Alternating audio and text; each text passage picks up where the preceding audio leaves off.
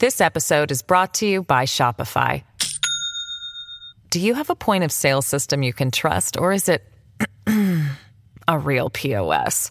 You need Shopify for retail. From accepting payments to managing inventory, Shopify POS has everything you need to sell in person. Go to shopify.com slash system, all lowercase, to take your retail business to the next level today. That's shopify.com slash system.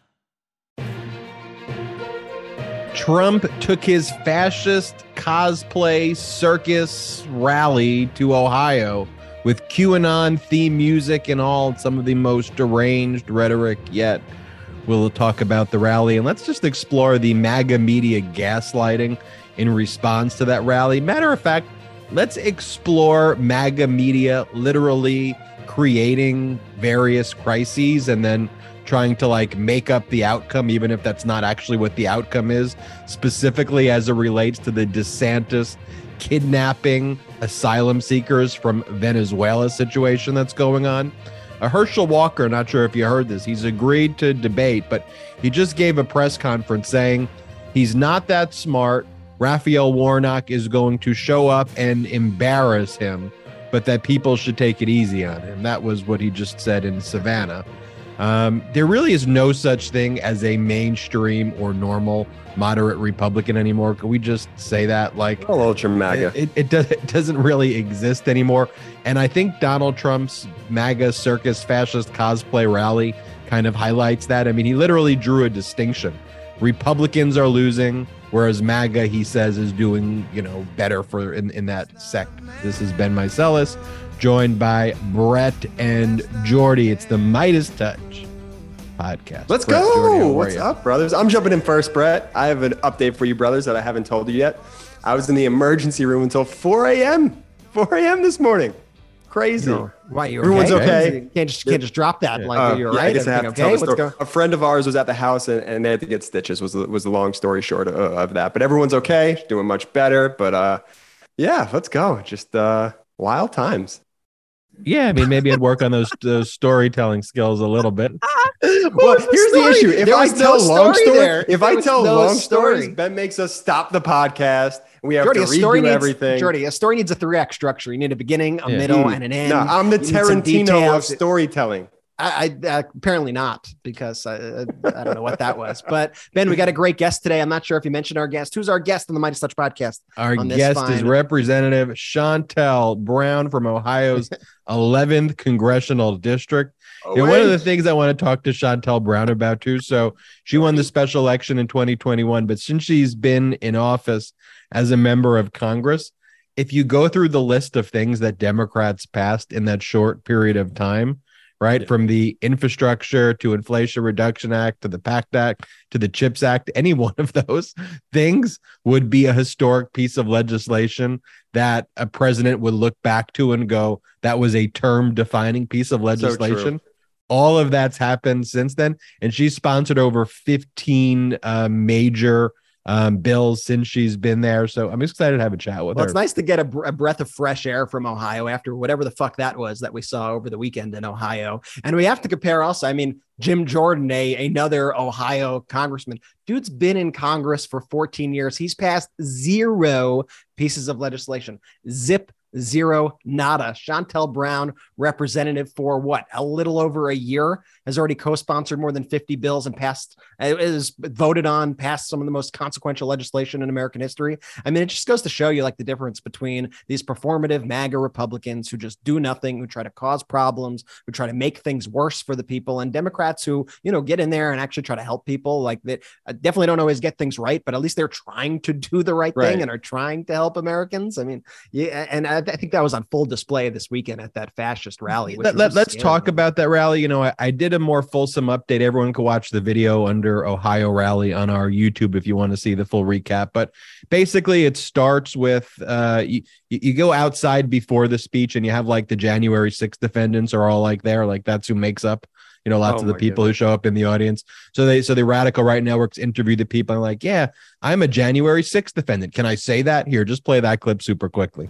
i served air force for 21 years i'm a january 6th defendant can we say that And I wrote a poem called We're Ready to Fight. I have a copy I'll give to you. Oh, that sounds great. You look fantastic. Okay, and then after that, you have like the opening act is always like one of their new radical MAGA candidates they want to highlight. And this guy is a guy named J.R. Majewski or Majowski is their radical right, who's a QAnon, like literally a QAnon believer. He would participate in January 6th. He's the person that the Republicans have running for Ohio's new ninth congressional district. He starts off and goes, My pronouns are patriot and ass kicker. Here, he's not joking. Here, play, up, man. You can't make it up. Here, just play that part. So, for those of you that don't know me, my name is J.R. Majewski, and my pronouns are patriot and ass kicker. Okay, and then after did you go that, to the Ted Ted Cruz School of Comedy or something? Yeah, is yeah, going yeah. on? So so then after doing that, his other main applause line is, "We're gonna turn the Green New Deal into a brown turd." Here, play play that clip. And I'm going to turn that Green New Deal brown like the turd it is. Okay, so that's the person who they're highlighting as their main like candidate. Like that's that's who they want to shed. I know you're going to get here, but can I just say this also? Yeah. I know I'm, I'm I'm probably you know getting ahead of my skis here, but you forget that this ev- this event was for JD Vance. I don't think I saw I don't think I saw one single clip of JD Vance from the entire rally. He the guy was like kind of MIA. Trump makes it all about him. It's all just crazy. I'm quick, on, I'm quick on my feet, Brett. Even though you you changed the direction of that, let's play the clip though of the one time where Trump did call up JD Vance after, and that was comparing JD Vance to Kim Jong Un, and he was saying, you know, JD Vance said mean things about me, but so did Kim Jong Un, and now they both kiss my ass. So here, play that clip. Yikes! Yeah, he said some bad things about me, but that was before he knew me, and then he fell in love. Remember, I said that about Kim Jong un. He fell in love, and they said, oh, Trump is saying he fell in love. Actually, he did, if you want to know that. JD, please come up and say a few words. JD Vance. Yeah, so at the main rally yeah. for JD Vance, which was supposed to be the rally.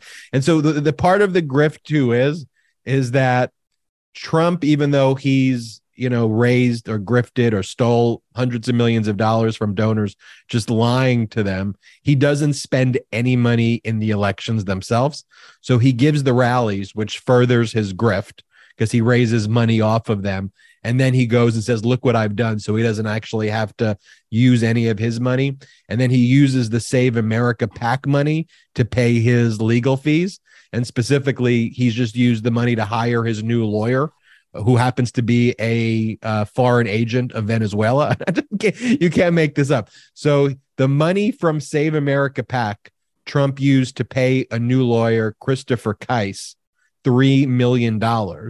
And then it turns out from FARA filings, the Foreign uh, Agent Registration Act, that Chris Kise um, is a foreign ra- a foreign agent registered to serve the Venezuelan authoritarian Maduro regime. And uh, you can't make this stuff. What? I also want to say so. So yo, I, I, Jordy, what did you say last time, Jordy? Um, I think on the last episode, you're like, "Are we just playing insurrectionist Mad Libs right now?" this literally sounds like insurrectionist Mad Libs. But it, get this, it gets worse, Ben, uh, because it's just so Trumpian. So Trump paid Kise a three million dollar retainer. I don't know if you if you saw this. Yeah. Maduro's people paid him like one million dollars on a retainer. So Trump also got the world's worst deal on the planet. He, he's paying three x what Maduro's people paid for the same attorney. art of the Mr. Art of the deal. By the way, while we're on this subject of attorneys and Trump, major hat tip to politics girl Leigh McGowan. Her video about where are the lawyers which in you know was just basically where are all like the good normal lawyers like this should be a case where the harvard and yale lawyers and all these top-notch law firms want to represent someone like a donald trump if he was in fact being falsely accused but the fact that not a single normal competent lawyer can come forward and raise their hand and actually want to represent the guy speaks volumes well, here's the thing. I, I don't know. I mean, you know, Chris Kise was the former Solicitor General in Florida, and, and by all accounts, um, did a decent job um, at at that. But you have to call into question the judgment where save well one just representing Trump in general, but number two, where Save America PAC is either a target or is being actively investigated by the Department of Justice for its criminal conduct. And so a lot of the subpoenas that are coming out from Washington, D.C. relate to potential criminality by the Save America PAC organization, which is who paid Christopher Kise. So basically taking money from an organization that's under Department of Justice investigation while he's a foreign agent of the Maduro regime. But that's a theme that we're going to talk about later in this podcast as well, which is that there, when you get morphed in that MAGA world, your judgment goes out the window. People like Elise Stefanik, who are supposed to be like who bill themselves as, you know, originally as, oh, this is a moderate person. And by all accounts, her background, Elise Stefanik, before running, was of someone who was yeah. a moderate, but for that callous gain of of of, of personal uh, aggrandizement and power, to go full MAGA is what you have to do. You have to pass the MAGA purity test, which means you have to do these absurd, weirdo, fascist cosplay rituals and QAnonism, and you got to sell your soul literally mm-hmm. to you know one of the most foul and despicable people in human history and certainly in american history in donald trump so back to my recount though so you had j.r majkowski saying that you have you know jim jordan couldn't reach the microphone um, and so he couldn't barely speak marjorie taylor greene then goes and she says the future of the republican party is pledging loyalty to one man, and you know who that is. Here, play that clip. The future under Republicans is America first, protects freedoms for all, reins in the federal government, and loyally follows the one true leader of the Republican Party, and you know who that is. He's the one we elected in 2016, the one we re-elected in 2020, who won the election, by the way. Oh, yeah, he won. He did. Then, before Trump takes the stage, they play the Undertaker music. Play that clip.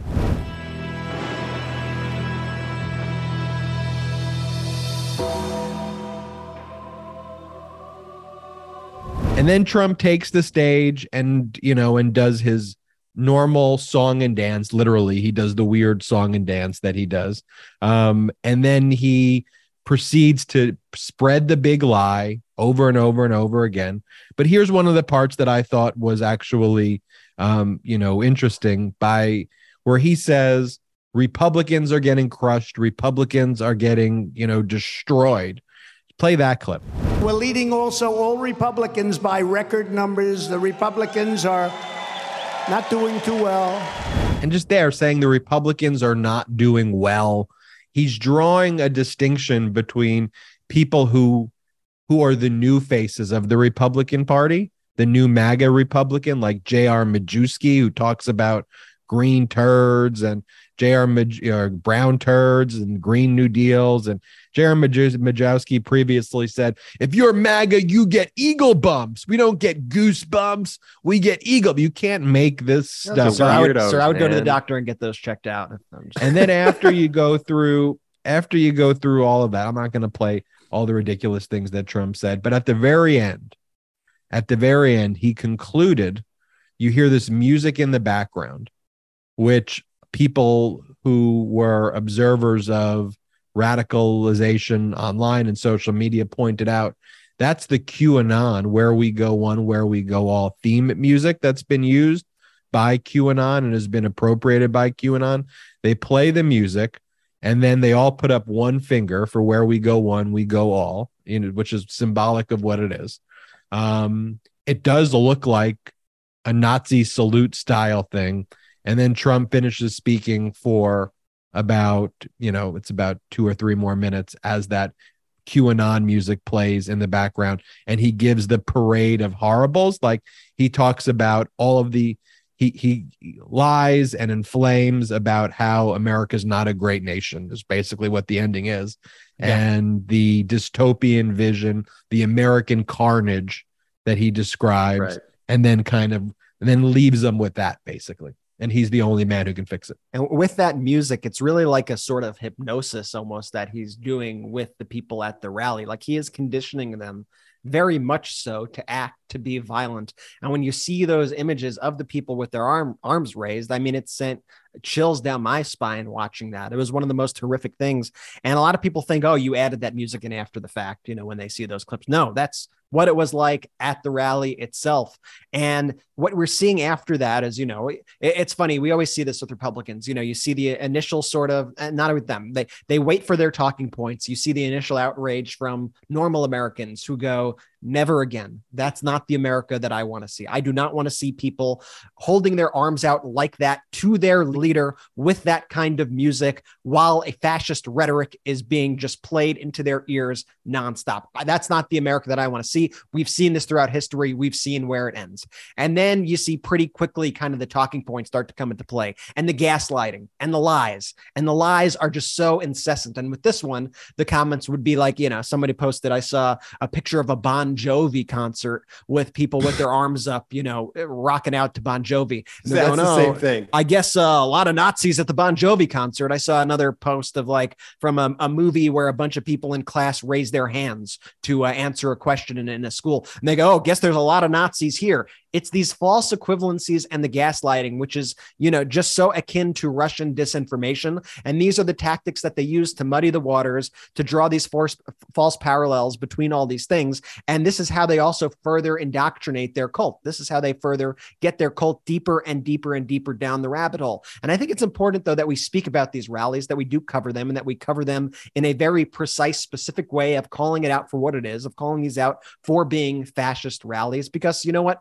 The cult is hearing the message loud and clear. They're on Truth Social, they're in the message boards, they're getting this. But you know who needs to see what is actually going on in this country? Who needs to understand what it means to vote for a Republican? The American people need to see this. Honestly, the average American going to the supermarket, going about their day, taking care of their family. They need to see what is brewing in America because they are not seeing this. And it is dangerous. And they need to know what it means to even elect. If you're thinking of electing your local congressman who's Republican, you think he's a good guy, you got to know what that means. No matter how much, you know, even if that guy seems like he might be a moderate, understand the power that you are then giving to these fascist maniacs to take over this country because it's dangerous. Yeah, no, no doubt. And so one of the things that Meidas Touch posted on our Twitter account was we pointed out tonight's Trump rally. Do you not see what I see? Because the parallels were there. The context is there. Trump gave a Nazi type speech. You can't watch that speech and not go, that is a speech reminiscent of an Adolf Hitler speech or a Nazi fascist speech. And then you play QAnon music, where one of the tenets of QAnon is that Donald Trump will overthrow the Democratic government hold military tribunals and kill everybody on public TV. People That's what the that. storm is coming actually means when they say, and when Donald Trump reposts all of that. And so we pointed out accurately. Now, Greg Gutfeld with his freaking shit eating grin Clown. on his Greggy. clownish Twitter account you know, who's one of the Fox hosts who always interrupts everyone, especially if it's a woman who's actually making great points, you know, that support democracy. Greg Gutfeld is the one who goes, wah, wah. he just makes freaking noises because he's a that's baby. A great Gut, that's a great Gutfeld. It's, it's my Greg Gutfeld. you know what? I'm not even kidding. It sounds just Greg like Gutfeld like is the least, and he thinks he's funny. He's the least funny idiot. Uh, he's another there. one of these failed comedians, right? Like he can never make Failure it in the comedy movies. Can never make it in class that would scream out a joke and no one would laugh. And like, what the fuck is this guy doing? Yeah, I mean, even his Twitter picture is just like, you know, it, it, sums him up actually, frankly, nicely. And so his response to us is on Twitter, this is not hate speech because it's coming from a direction that they find acceptable. Well, Greg Gutfeld calling out hate is not hate speech criticizing and condemning Nazis is not hate speech. And that is one of the things that people like Greg Gutfeld, one of their gaslighting tactics of the right, is to say, oh, I thought you were the party of being open and being inclusive. You need to be inclusive of my ability to say hateful things and to spread Russian propaganda and to spread disinfo. You, you're, un, you're misunderstanding. Inclusivity is us being welcoming, welcoming to everybody and criticizing you for being a hateful maniac is part of is part of being is part of supporting inclusivity. And that's what they do over and over and over again. In fact, Texas passed a law, I think it was called AB 20, where they said people can sue social media companies if they don't allow all viewpoints. And so the viewpoints of we love America and we hate America are both equal viewpoints. The viewpoints of we need to be supportive of LGBTQ plus versus we need to hate certain communities are, are equal viewpoints, in other words. And so they sued Twitter. And I mean, they they passed a law. Twitter then filed a lawsuit to stop Texas's law. And the Fifth Circuit Court of Appeals, just at the end of the week, upheld the Texas law preventing Twitter or social media companies from moderating hate speech. And it was that same gaslighting in there that is like kind of what Greg Gutfeld said. Like what the Fifth Circuit basically said is that with Twitter's large platform, what if Twitter is not supportive of marginalized communities and they just shut down the free speech of marginalized communities like LGBTQ plus communities, you know, and other marginalized communities? And it's like, that's what they're trying to protect with their moderation policies. All these right wing radical extremists want to just throw in the hate and all those horrible, disgusting things you see, you know, which you see on Truth Social all the time. Yeah. And so, anyway, that's one of their gaslighting tactics. But one of the other gaslighting tactics, and it's more than gaslighting, is actually creating and fabricating a whole story.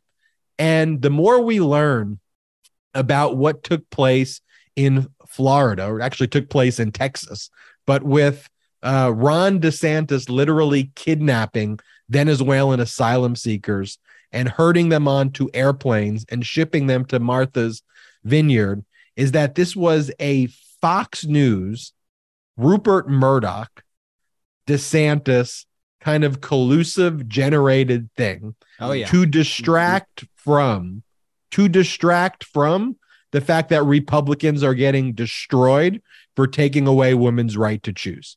It was very strategically done at this exact point in time, leading up to the election, to create fabricated discussions regarding uh, migrants in the United States because they know that's the that's their go-to election It's so- issue. It's so wild. I gotta highlight Brian Tyler Cohen's comment on this issue because I thought it was just so spot on and brilliant. Brian said the GOP's stance on reproductive rights is so depraved and unpopular that they decided shipping human beings off to a remote island under false pretenses actually seemed like the preferable choice as a closing message to voters ahead of the midterms. So that's exactly what they did. And so, of course, the moment the asylum seekers arrived at Martha's Vineyard, Fox had the exclusive ready to go. Mhm. And then, when the people of Martha's Vineyard um, took care of the asylum seekers, um, gave them food and shelter, and then made sure that there was a place where that they could have their papers processed in an expedited way which just happened not to be on Martha's Vineyard, but in another location in Massachusetts, by the way, which is run by a state that has a Republican governor. I mean, the, the right wing keeps forgetting that that that uh, Massachusetts has a Republican governor, and they keep like going after the. And by the way, we pointed this out to Ted Cruz, who tried to use this to try to weaponize this. Is look at what those radical far left libs are doing, and they're Democrats who are sending the. I we called him out on it. Dude actually deleted his tweet in shame. We made Ted, Ted Cruz, which was actually shocking This that he even deleted it. It's it's unbelievable. This whole thing was was what using people as a as a gotcha moment for Democrats because they thought the folks in Martha's Vineyard would have freaked out about this and like been mad that these migrants were in there, you know, wherever. Was that the that was the point of this stunt?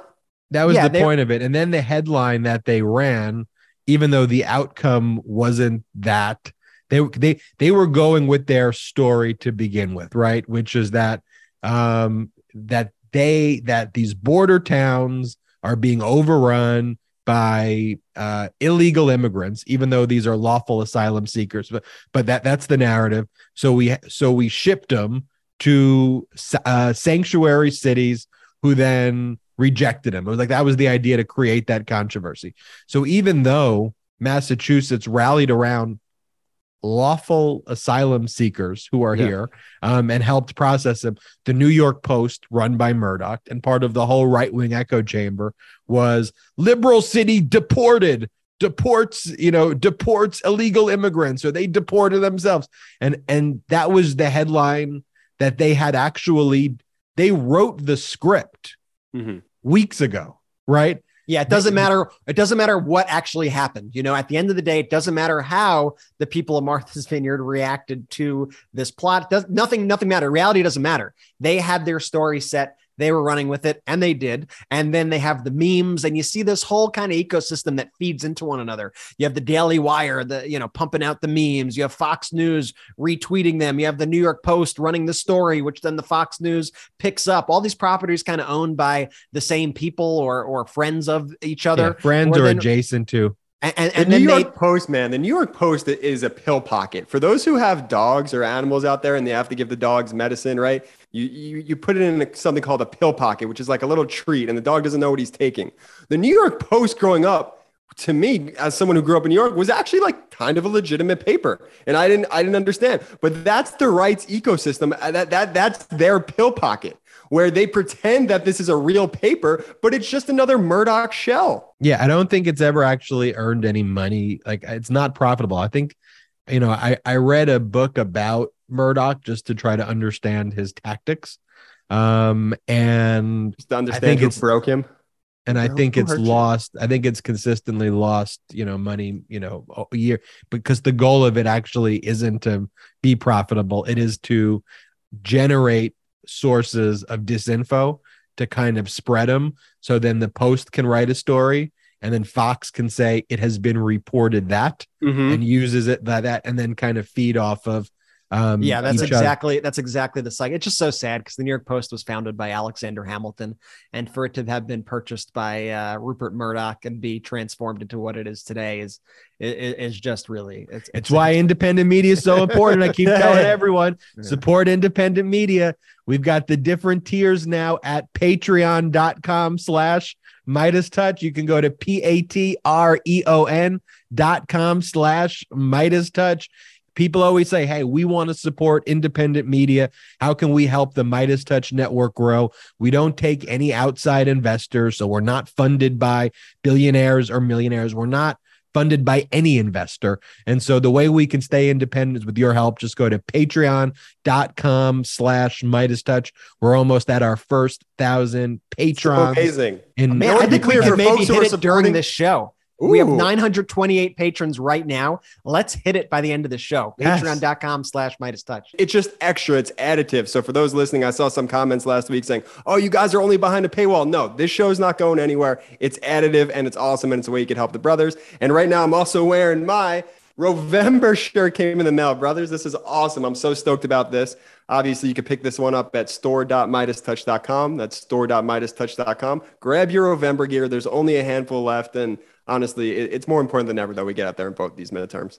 Brett, I want to talk about Herschel Walker in Savannah. And Herschel Walker gave a press conference today. He's been avoiding and ducking uh, these debates for some time. And I guess they've pulled it because there's no other reason that he said it. I guess they said if you don't do a debate, you're you're going to lose. Like you have to do at least one debate. By the like, way, I'll believe it when I see it, but but go on.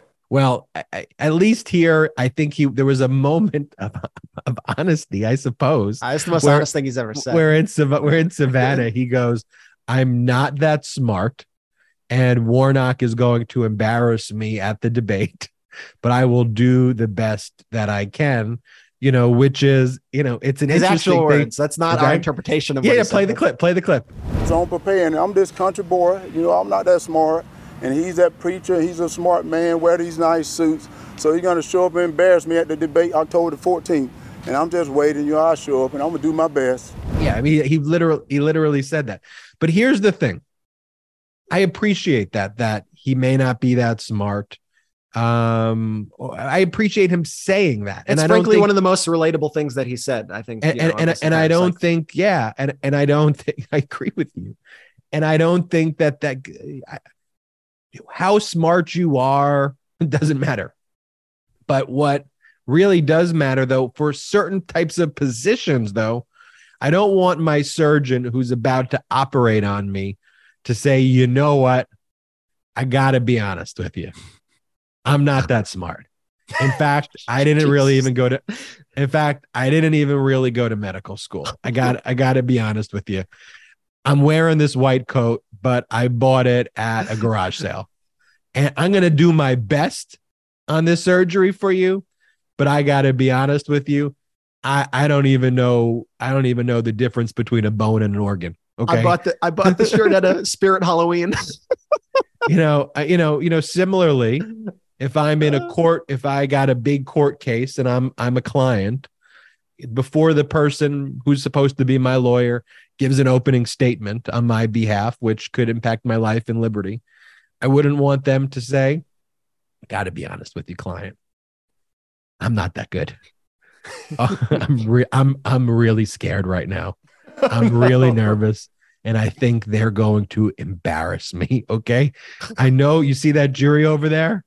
They may find you uh, against you, and that may impact you for the rest. I'm gonna I'm gonna try.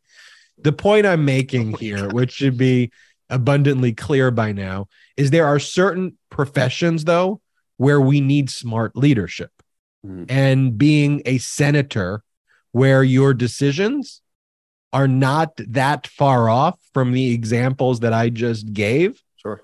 They are life or death decisions that you are making. You don't have to run for political office. If the MAGA world wanted just to stay and become WWE wrestlers and have a whole league and a whole subculture with their weirdo memes and their weirdo rallies, I would never watch it. I would never understand anybody who watched it. But at the very least, they wouldn't be seeking power over me and my family and my colleagues and my community and my country. They have decided with their weirdo, fascist, cosplay, unintelligent world that they want to make decisions that will impact your life and my life. And that's the problem that I have. That could be a relatable statement if you're doing anything other than a position where I need smart leadership. Yeah. I need people to navigate geopolitical crises. Uh, uh, ostensibly, you're going to be on committees. If you were to win that could deal with nuclear prolif- proliferation.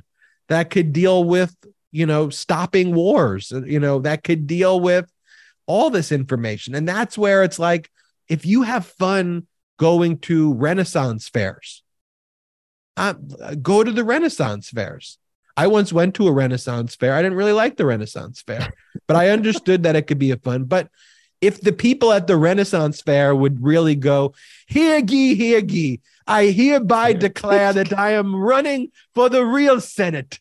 And, I'm like, no, don't do that. Just keep it here in the Renaissance Fair, please. right? Right? Don't bring that. Yeah, yeah. I, I wish that that Herschel Walker's com- Senate. I wish Herschel Walker's comments were listen, everybody, not very smart. I'm gonna get humiliated out there, which is why I am uh, suspending my campaign to run for the U.S. Senate so that we could have Raphael Warnock, who clearly knows what he's doing, run the ship. Again, I'll, I'll can I tell you, while I'm on the Renaissance fairs, let me tell you why I didn't like the Renaissance fair. Oh, Ben's going off on the Renaissance fair. No, no, no, no, no, no. I like you don't have to understand. I like medieval times things. And I like the Renaissance period in general. I mean, one of the first books I read was by Barbara Tuchman, The Calamitous 14th Century. This was one of the most inspirational. Where are you? But, but here's the issue from? that here's the issue that I didn't like about the Renaissance Fair. Was, and, and I, I appreciate Uh-huh. people like Renaissance fairs. The dragons. You don't like dragons? I, I don't you just like watch Game it- of Thrones and you don't like Thrones? Is that what's happening here? I like when the Renaissance fair. I'd prefer to be tethered to the actual period of. T- There's dragons aren't real. What are you saying? Dragons aren't real. You don't know that. If, if we're really being authentic, I just thought that it should I not. see. Have, So it's an authenticity issue with you. It's funny because last night, oh man, Uh-huh. we just took a big turn on this podcast. Keep going. Last night, a conversation I was having with my wife was, "What do you think?" Because we were watching House of Dragons. Is what do you think is like the one mythological creature that you think would be really cool to actually be real, like actually exist? And I said uh, clearly a drag. Like dragons are by far and away the coolest. And my wife said unicorn, and I said absolutely not. It's It's funny that we think on, we're going to bring in Shontel uh, Brown in a second, assuming that she still wants to have a conversation with us. But it's but you, you and I are so funny because as I'm watching, I'm having the same weird. I, I would assume most people just watch Game of Thrones and don't have the.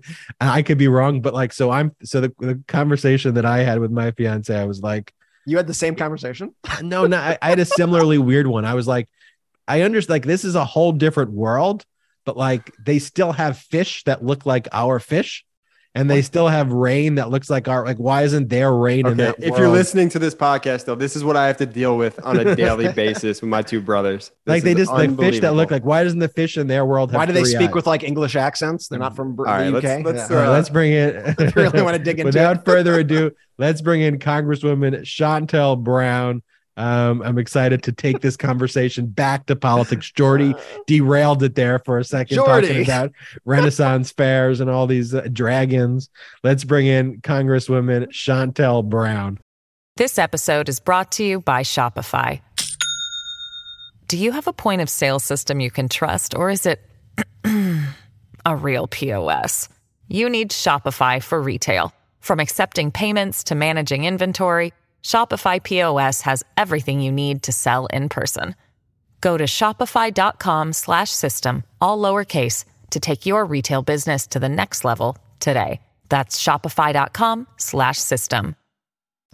And welcome back to the Meidas Touch podcast. We are joined by Congresswoman Shontel Brown, representing Ohio's 11th congressional district. Congresswoman Brown, welcome to the Meidas Touch podcast. Thank you for having me. I'm super stoked to be on the program today. So um, let's get into it. Let's. And so, first, let's just talk about your background. Um, you won the special election in, in 2021. Can you talk about running in that special election? What made you decide I'm going to run for Congress?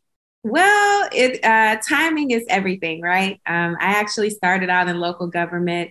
Um, I like to tell people that uh, you know climate change, a climate change issue, actually led me to my very first city council meeting um, because I wanted to know where we would go in the event of a natural disaster. And what I learned at that meeting was there was some room for improvement. So rather than complain, I'm a person that believes in being the change that you want to see. So I decided I was going to run for city council. And that I did. And I, I kept going to the meetings. For people who are watching, if you never go to your city council meetings or your school board meetings, go. They're, they aren't well attended. When you show up, people will be super interested. They're like, who are you? What do you want? How can we help you? And so that was the response that I received when I attended the meetings. And people wanted to help me um, help my neighbors. And so before I even got elected to my first office, I was getting things done. So fast forward, election day came, polls closed. I was down by six votes, guys. I actually thought I lost the race, but I was cool with that because I'm like, okay, I'm down, not but not out, disappointed but not devastated. I'm like, I'm just gonna keep doing what I was doing because I was getting things done. It wasn't about a title for me; it was about getting things done. Little did I know there were 23 provisional ballots in my race. And 11 days later, after they were counted, I learned that I had actually won the race by seven votes.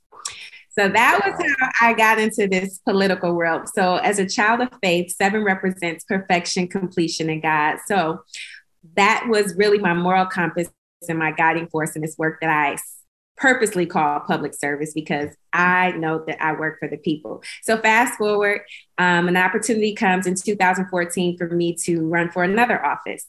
And before I decided to go for that office, my mayor said, You should reach out to Marcia Fudge first, Congresswoman Fudge at the time. Um, little did I know there were five other people vying for this seat. So now I went from three people in my first race to six people in my second race. I was the least qualified, least educated, least experienced, but the hardest working. okay. And that paid off. We ended up getting 48% of the vote in a six person race. So we caught a lot of attention of folks because they're like, who is this young person getting these things done, coming in here, shaking up things? So that caught the attention as well of uh, Congresswoman Fudge. So now I've become her protege. She's watching me. She taps me on the shoulder in 2017. She says, I want you to consider something. And if you say no, it's okay. Now, who tells the congresswoman no? but I'm like, okay, well, what is it? So she was like, I want you to think about running for the county party chair, Democratic county party chair. now, at the time, no one had been um, elected that was Black or female. So why not, Shontel? What do you have to lose, right? You can be the first. you know, but I let me tell you, I did not jump at the bite of the apple. It actually took me about a month to call her back and say, okay, I'm in. She said, girl, we were about to move on. I said, okay. I said, well, I'm in. I'm going to do it because I knew it was going to require a lot of work. But people don't realize party chair positions at the county level don't pay. They're a labor of love. So now, not only was I going for a position that no one had ever looked like me been elected to, it's unpaid. Okay. so that was 2017. I actually made history, became the first female and the first Black person elected to lead the largest county party in the state of Ohio. So now we've got this uh, dynamic, me and the secretary, uh, well, now Secretary Fudge, Congresswoman. And when her opportunity comes up to be a member of the cabinet, it just was a natural transition. Um, people had been saying, you know, you're going to be the next Congresswoman, you're going to be the next Congresswoman, but that was never my motivation or focus. I just wanted to serve the people. So when she got tapped to be a member of the cabinet, it just seemed like the natural path of progression for me. We got 51% of the vote in that race, and here I am serving in wow. Congress. So that's my journey. Well, that's an incredible journey. And to everybody out there who's seeing and listening to that journey, it just starts with wanting to help the people, wanting right. to do it, and then putting yourself in the arena and and working really, really, really hard. It's such an incredible story. So now that you are a member of Congress. You get to address issues of national import, and you're wearing the shirt that says Democrat, big D Democrat, but small d democracy is on the line. And we see that with, you know, as, as recent as this weekend, with I like to call it the traveling fascist circus that Trump brings from state to state to state. And when you see that, I see some of the most kind of uh, anti uh, uh, all the values that I always thought America's for democracy. One person isn't above the law. We don't pledge allegiance to one person. We we support our constitution. All of that seems to be rejected in those rallies. And so what was your reaction when you saw that come into Youngstown? Um, the reaction is much like yours. It's it's um, for me, it's frightening also that you know that people are engaging in this type of activity in our country. Um, and it just really emphasizes the the fragility of our democracy. Um, ohio we know has been considered a red state but i like to say it is more rigged than it is red. And we see that mm. in um, candidates like my good friend Tim Ryan. And when I say my good friend, I actually mean it. This uh, Tim Ryan has been a tremendous, a tremendous ally in the Congress, um, a strong supporter.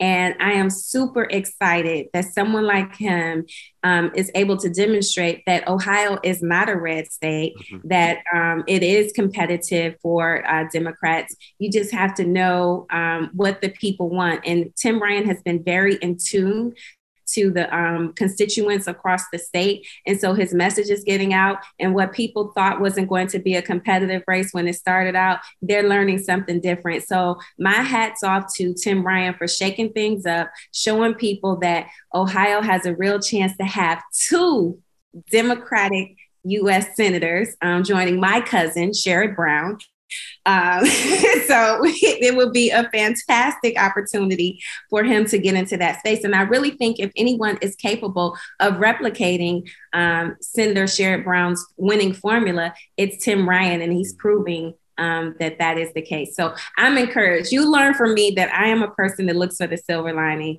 I am a um, glass half full person. I am an, an, eternal optimist. So I'm always looking for the best and the good of things. So to, you know, I dismiss all of that craziness and focus on the good. Yeah, because I don't know if this resonates to the people of Ohio, but I'm not sure if you heard Donald Trump compare Tim Ryan's opponent, J.D. Vance, to Kim Jong Un and said that uh, he was very much like Kim Jong Un in that they both kissed his ass, and so that was supposed to be a good quality for people in Ohio. I kid you not, that's actually what Trump said. But yep. setting aside that circus, fascist cosplay, whatever it is, when you got into Congress, you started really focusing on what matters to the people, um, and not that you know weirdo fascist stuff um, and you rolled up your sleeves and you focused on the issue. So, which issues, um, you know, as part of Biden's agenda, the Democratic agenda, um, are you most proud about since you've been in Congress? Well, listen, there has been so many things that we've been able to do since I've become a member of Congress, and I'm going to take credit for it all. So, day two. yes, yes, yes. Psych the football. Psych the football. Absolutely. Day two, I, I, voted for the bipartisan infrastructure law, which poured billions of dollars into Ohio, um, literally $1.2 trillion investment across the country. And how long have we been talking about Infrastructure Week? For decades. I mean, decades. Many administrations, Infrastructure Week, Infrastructure Week. Well, Shontel gets there, day two. I uh, voted for the bipartisan infrastructure law, and I teased the whip when I got there. I said, "You know, whip, they tell me you've been uh, working on this for decades." And he said, and I said, and I was able to get it done on my second day. He just looked at me in true whip fashion and said, "Why do you think I worked so hard to get you here?" he is so, he is so amazing. He is so amazing. He's truly like the the godfather of the Congress, truly the JC, um, not just for Jim Clyburn, but again, the one who was able to resurrect those who look like they don't have any life left, like our president, myself, you know, he came in, made these strong endorsements, and here we are. So, bipartisan infrastructure law, number one. Number two, um, the CHIPS and Science Act, right? Um, that is going to help us with the supply chain issues that we've been experiencing. Um, we're going to make the semiconductor chips so we don't have to do that work overseas and worry about China and all the um, intelligence that they could potentially be uh, tapping in. And it's, I mean, it's a whole security thing when we think about it. And so when we talk about um, the inflation related to cars and computers. The Semiconductor, um, the CHIPS Act and Science Act, the CHIPS and Science Act is another thing that I'm incredibly proud of because that's going to create job opportunities and help us with so many issues around inflation. And the Inflation Reduction Act, right, which we all celebrated not too long ago um, at the White House, mm-hmm. putting money back in people's pockets by lowering um, prescription drug prices the biggest investment in the climate crisis in our nation's history. The PACT Act, um, helping our veterans who have been uh, suffering from um, the chemicals when they're over fighting these wars to protect our freedoms. I mean, we've been able to get so many things done since I got to Congress. Um, and so I'm pretty proud of that. And I want to just acknowledge that we still have a lot of work to do. We're going to continue to fight for women's women's reproductive rights. We're going to continue to fight for voting rights. We're going to continue to fight for police reform. So we know those things are on the table, but let's not neglect the things that we have accomplished because pandemic, inflation, and Putin's war aside, these would be like one of these things would be oh, 100%. a big a BFD. I'll just leave it there. I, I, I want to reiterate you were sworn in November 4th, 2021, correct? So everything that you just said has been since November 4th, 2021. Right. Is it true that you've co sponsored more than 50 bills already at this point? 100%. Yes. I, wow. I came, my goal was to come in and get right to work, get down to business. And I was blessed, number one, um, having worked as the chair of the Cuyahoga County Democratic Party, I really understand that we are not a monolith. Um, we are not, you know, it. The Cuyahoga County Democratic Party consists of over a thousand members. We have over a thousand members in the Cuyahoga County Democratic Party. So coming here to 435 was like a dream. And when you think about the Democratic caucus, that number um, is 218, right? So we we are. I'm in a space where I'm very comfortable. I understand the importance of collaboration. I am a proud member of the CBC, the Congressional Black Caucus the Congressional Progressive Caucus, and the New Dems Coalition. Why? Because those are where the decisions are being made. That's where the action happens. So I want to be in the space, in the rooms where decisions are being made. So, yes, I have been groomed and trained and brought up by some of the best, including my mentor, um, Secretary Fudge, who prepared me so I was able to hit the ground running. Now, a quick word from one of our sponsors. Hey, when it comes to saving the planet, there is no neutrality. If you keep your money in most standard bank accounts, they're lending your deposits out to fund oil and coal. No, no, no, not, not so good. Switch to the planet side and get Aspiration. Because get this Aspiration is a climate friendly alternative to big banks. Get an account and debit card that's built to help your wallet and the planet. Moving $1,000 to an Aspiration Plus account has the same impact as driving 6,000 miles less. Plus, wow. you can earn up to 71 times as much interest than at your old bank. Aspiration is fossil fuel free and lets you plant a tree by rounding up every swipe of your debit card. Aspiration's been hard at work helping people align their money with their values, funding the planting of over 100 million trees Woo! on their way to funding the planting of 1 billion by 2030. It's no wonder why Forbes, NerdWallet, and the Penny Hoarder recommend Aspiration for the eco conscious. Hey, we're constantly looking for ways to improve the environment. What are little things we could do on a daily basis that add up to big changes to actually help the climate. Well, here is one very easy step that you could take right today. Best of all, there's no credit check, no overdraft fees with aspiration. You just pay what you think is fair, even if that is zero, because money should not stand in the way of you doing the right thing. Make your dollars make a difference. Open an aspiration account at aspiration.com slash touch debit and move your money out of fossil fuels. That's right. Help save the planet with your aspiration debit card.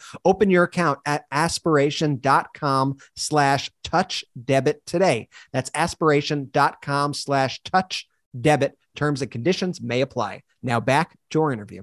Out of those more than, you know, 50 bills that you co-sponsored, is there one that kind of stands out? And this could even be a bill that hasn't passed yet, but is there something that stands out as like your, you know, one of your main goals is to pass this piece of legislation? There's so many things. I mean, when we talk about um, all of the things that are at stake right now, a number of the bills around women's reproductive health are have been incredibly important. Um, to me um, on a more personal note, very, very personal, but it might not seem like a big deal to everyone. But as a person who's rocking braids right now, the Crown Act coming in to pick up the torch mm-hmm. of my um, predecessor who initiated that legislation was able to come in and try to get that over the finish line. That's incredibly important and sensitive to my um, community and culture. So if there are so many things as a member of the Oversight Committee, um, have the distinct uh, honor and privilege and responsibility of um, overseeing how our resources are appropriated.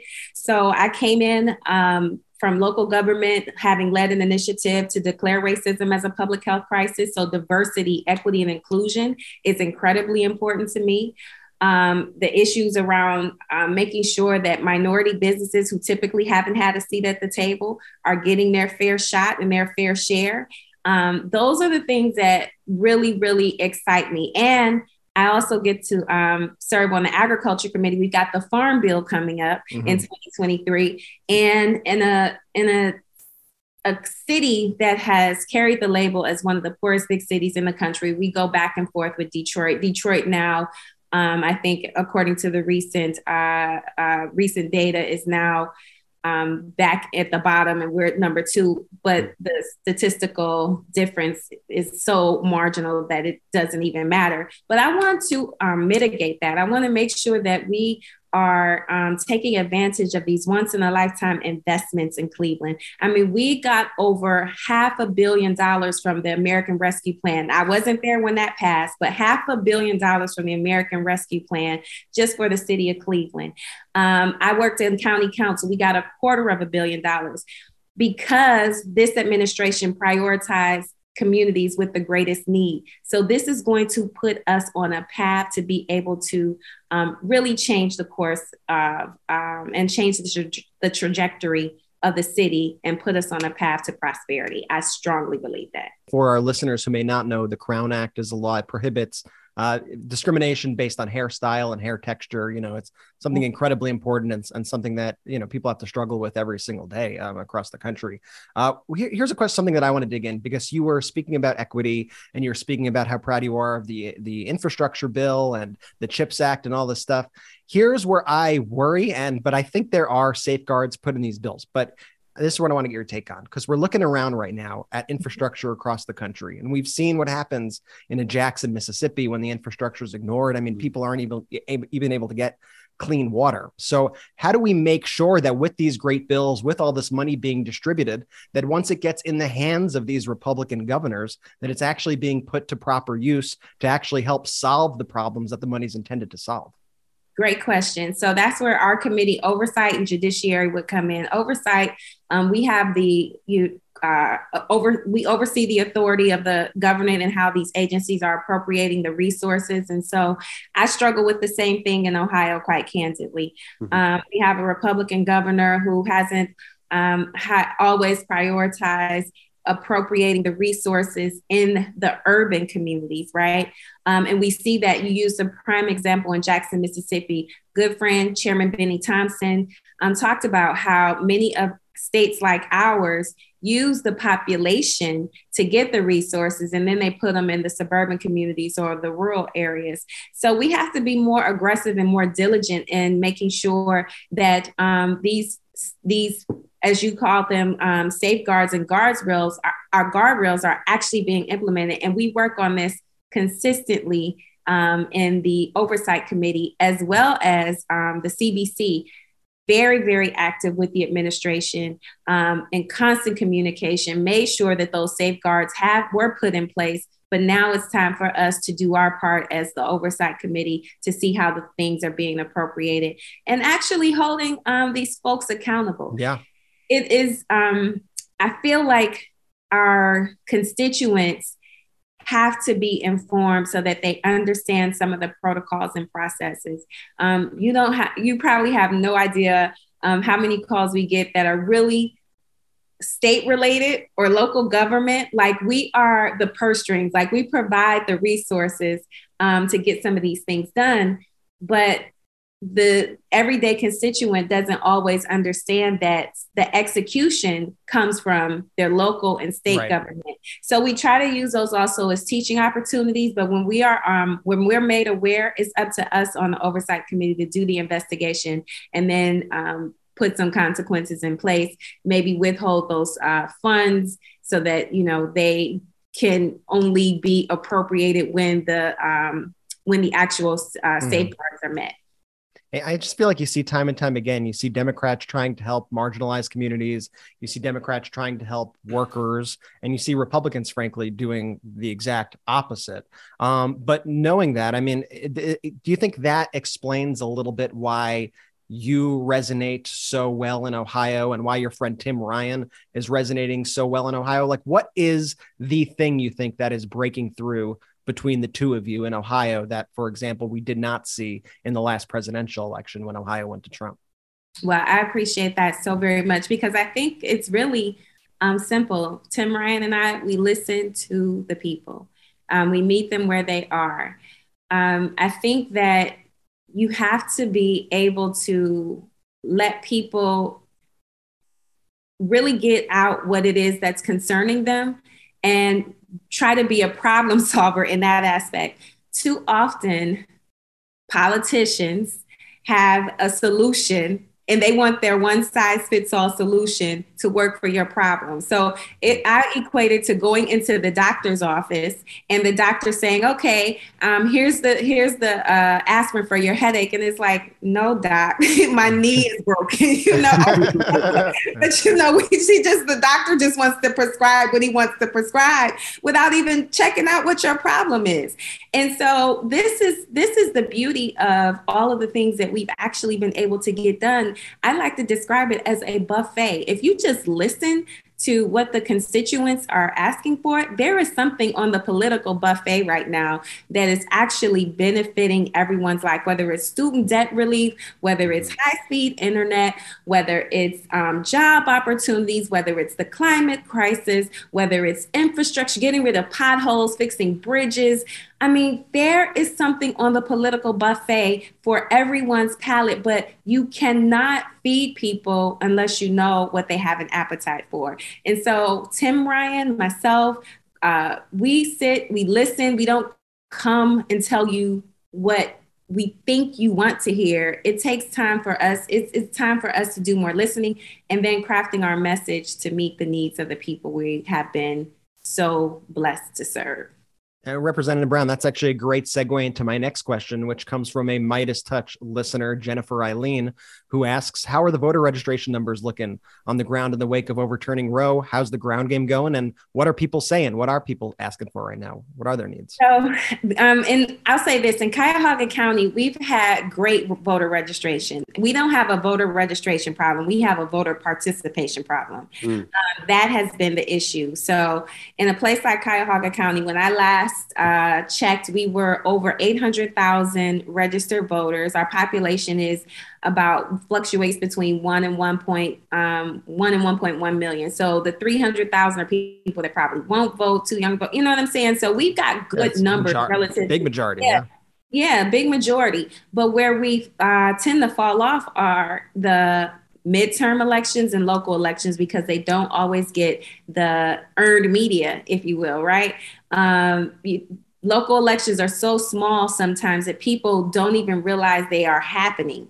Um, and that is the problem. We have to make sure people are aware that elections happen every single year. Too many people think elections only occur every four years during the presidential mm-hmm. or during the governors, every two years during, um, you know, the midterms, like in Ohio.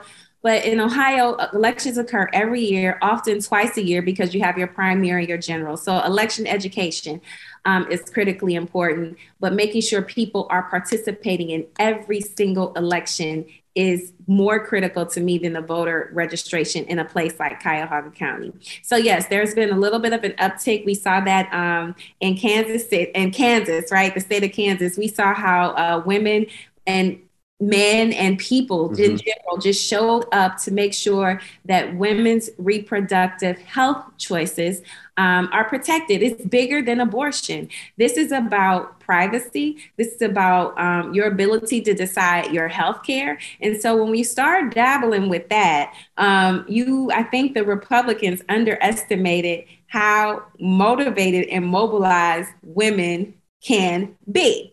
And so we saw uh, we saw the power of that in Kansas, and I think that that was a good barometer for what we'll see yeah. across the country. Representative Brown, I, I, used to have a boss, and he he would say uh, everybody wants a six pack, but nobody wants to do the crunches. When he was talking about like work ethic, and I just I just love that, and you clearly do the crunches, so I, I thank you for that.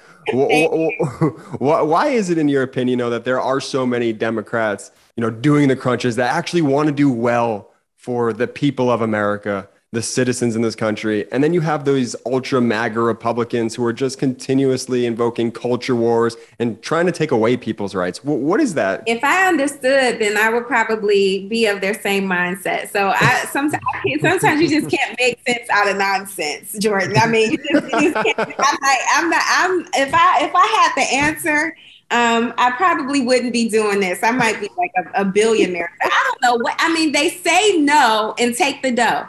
Like they are like, no, no, no, but they are happy to show up for the photo ops with checks. Mm-hmm.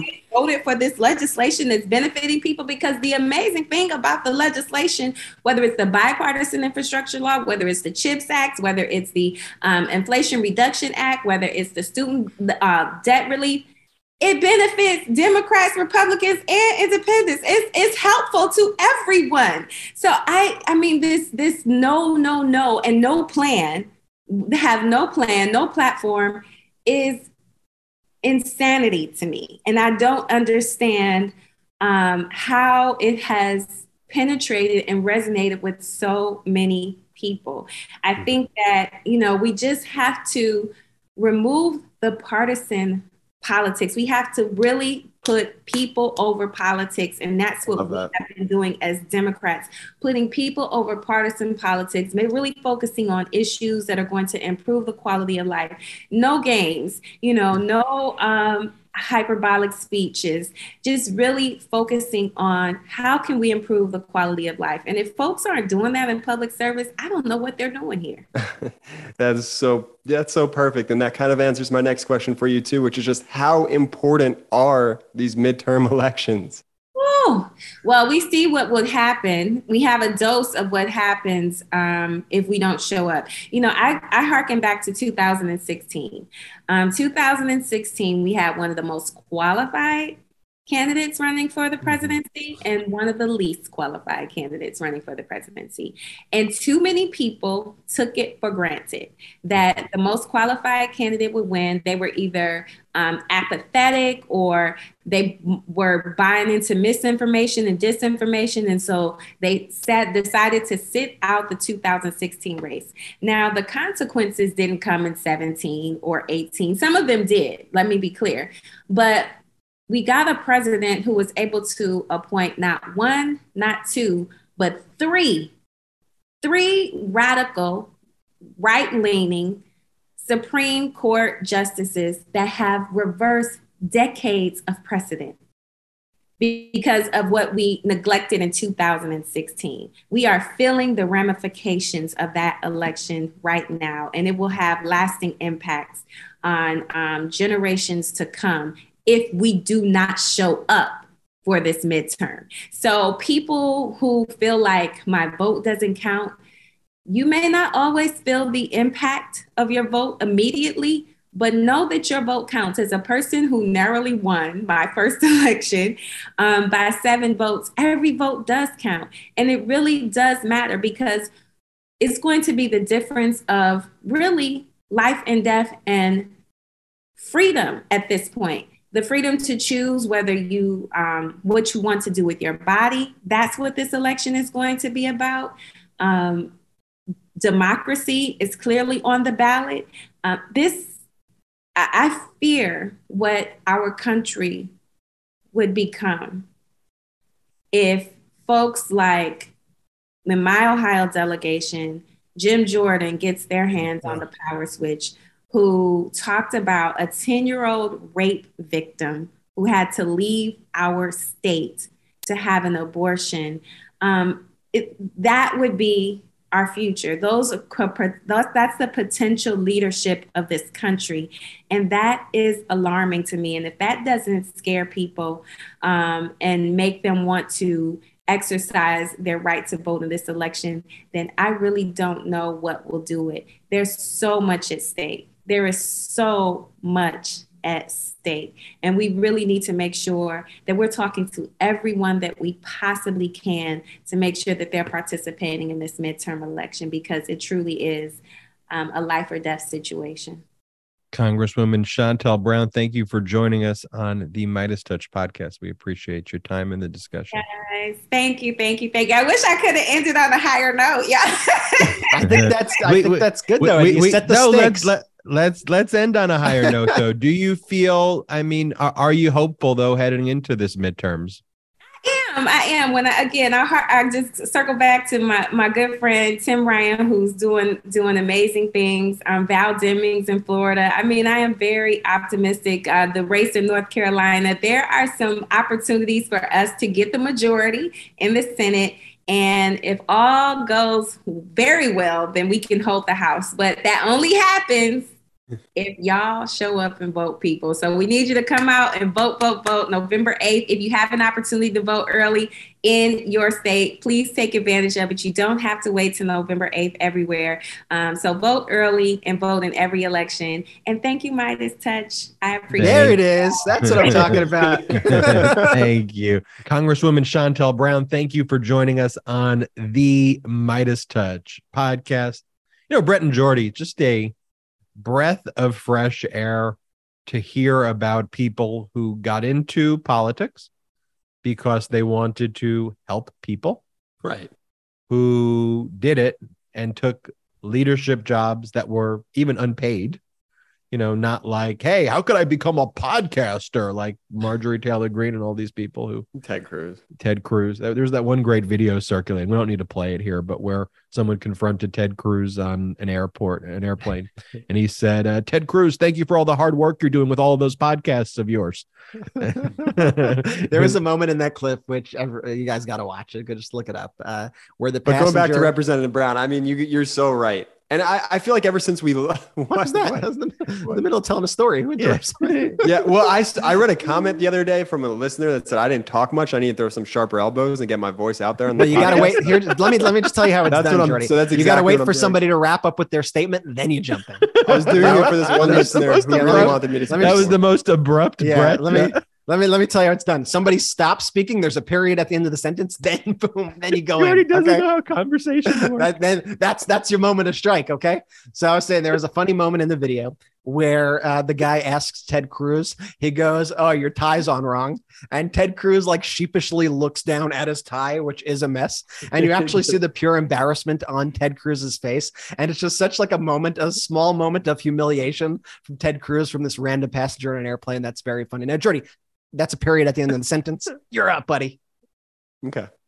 All I wanted to say was it's so great having someone like Representative Brown on this podcast. I feel like ever since we went All right, DC that's great. So let me tell you about. ever since we went to DC and met all these folks who are in the administration representing the interests of the American people. Like Ben said, it's a breath of fresh air to see people who are good people that want to do good work for the American people and still know there's a lot to do and a lot to accomplish. Like, we're not here doing this podcast to hold water for the Democratic establishment. If all of a sudden Biden was like, yo, y'all should inject bleach in your veins, we'd be like, whoa, slow your roll, Joey.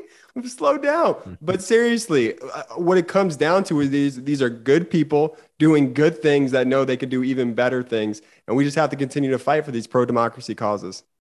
couldn't agree more with you. And one of the issues that I, I, we have to just end with is that there really is no moderates in the MAGA Republican Party anymore. I mean, as defined as the MAGA Republican Party, inherently there could be no room for any type of moderates. You know, I saw. let, let me hit that ben because you you brought this up in a youtube video and sorry to interrupt but what i think republicans need to realize How is what you did any different than what I did to you, what you just did to Ben? I- And then listen, you guys I'm- made a whole I'm- thing about it. i'm i'm yes anding okay i'm yes anding it's a, I mean, Brett did also say sorry to interrupt Yeah. going into it. It wasn't yeah, abrupt. yeah, yeah. I, I, but but I want to harp on this point because it is something that Ben brought up on another YouTube video. But I think it's important. And if you have any Republican relatives, if if you may be a a Republican, I think it's important that you all know this. The very first thing that a fascist movement does, and it's something that we are witnessing right now, is purge anybody who does not support the fascists from their own ranks. And that is what we are seeing right now. And that's what we have seen at this Trump rally with him calling out Republicans and saying, Republicans are doing really bad. We're crushing all the Republicans. They are purging you. They are coming for you first. Before they come for the Democrats, before they come for the independent, they are coming for you first. And so in that process, uh, I'll, I'll toss it back to Ben. We are seeing this, these people kind of take their stands now. Are they going to become further radicalized? And are they going to pledge allegiance not to the flag, but pledge allegiance to Donald Trump? Or are they going to be ostracized from the party, shamed, humiliated by the party, and have to be on an island by themselves after all this time of bowing down to MAGA and Donald Trump? And that's kind of the the crossroads that a lot of these Republicans are currently in. Yeah, it makes no sense to me when you. I mean, you really break it down. I mean, you know, Mitch McConnell at his age, you know, anyway, it's like, what are you like? He's what are you running for at this point? Like, you were literally he, Trump is mocking you every single day. The writing's on the wall, and you can't stand up to that. And by not standing up, you allow MAGA to metastasize what is that you know they're just cowards that they've always been i mean they're just the most kind of cowardly they they hide while they try to pass their secret tax cuts for billionaires. I mean that's the mitch mcconnell brand of uh of being a republican and they can't even stand up in the face of of, of a of a maga. And you have people like elise stefanik i mentioned earlier you know now she goes on you know Bannon show. I mean bannon bannon was criminally convicted of contempt of Congress for not showing up. You want to talk about the difference between you you know you want to invoke Hillary Clinton's name, someone who sat before Congress and at all times answered everybody's questions and she sat before Congress for 12 hours. Steve Bannon, who hides in his podcast but can't show up in Congress, is convicted of contempt of Congress, says, I'm going to give him hell at trial and invokes the fifth. Are you kidding me? That's who you so that that's the person who who is there uh who is their philosophical and moral architecture setting person is Steve Bannon. Steve Bannon, who has now been he's been pardoned by Trump for grifting and literally stealing money mm. from the We Build the Wall scam, has now been criminally charged with New York for, for a number of felonies, like seven felonies. That's who like Elise Stefanik goes on his podcast and shows up and and that's what you have to be now. You know, Glenn Youngkin is you know, doing rallies with Kari Lake, you know, an election denier, you know, someone who talks about BDE and big dick energy and gives speeches to, to parents saying, ask your children about, you know, the big dick energy of Donald Trump. I mean, you know, the, the, the, it's a cult. It is a cult, people, but we are fighting back collectively against the cult by spreading ideas of pro democracy, of peace, of love, of decency, of stability over this radicalization of of really just being unapologetically pro you know pro democracy there, there, there's no other there's no other path. The media is not doing it. The media is not doing the job they should. So we've created a media platform bigger than the media you know it's kind of like okay we could keep whining about the media or we could create a platform that's bigger than the media we decided to do the latter collectively with all of you because none of this is possible without the Meidas Mighty. And this is not some top down network. This is a true movement fueled and inspired by you. And to help keep it growing, to help keep it thriving, um, hit the subscribe button right now. Make sure you, wherever you get this podcast, you subscribe leave a five star review. If you're watching on YouTube, make sure you subscribe on the actual audio podcast as well. Um, check out the new Patreon account. No pressure, but it is a way to help support grow this independent media so we don't have outside investors at patreon.com slash Meidas touch and of course check out the new great merch at store.meidastouch.com store.meidastouch.com. It is an honor that we get to do this uh, each day, each week, fight for you. And uh, we look forward to more great episodes. And right now is when we got to roll up our sleeves now more than ever. And in the interest of rolling up our sleeves, I also want to let everybody know there's so many people who often ask, you know, how do I get involved? How could I help? And we have all these incredible volunteer opportunities. Most of them are completely free.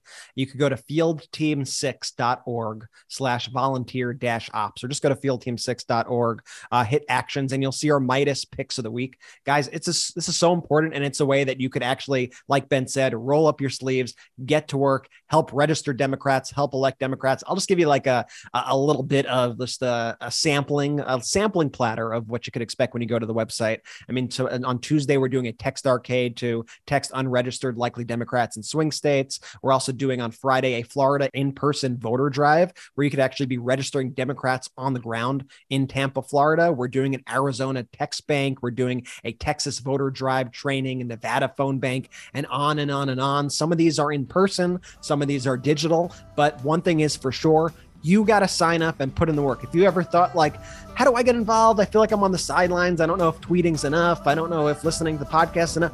Check out our Meidas picks of the week at fieldteam6.org. Help us save democracy. And Jordy, why don't you uh, sign us off? All right. Shout out to the Meidas Mighty. Meidas Touch is unapologetically pro democracy. And look, we know you are too. So please make sure you check out our best selling shirt and our best selling gear, the unapologetically pro democracy gear. And hey, while you're at it, make sure you check out my favorite shirt and one of our most famous designs. It wasn't rigged, you're just a loser. At store.meidastouch.com. That's store.meidastouch.com.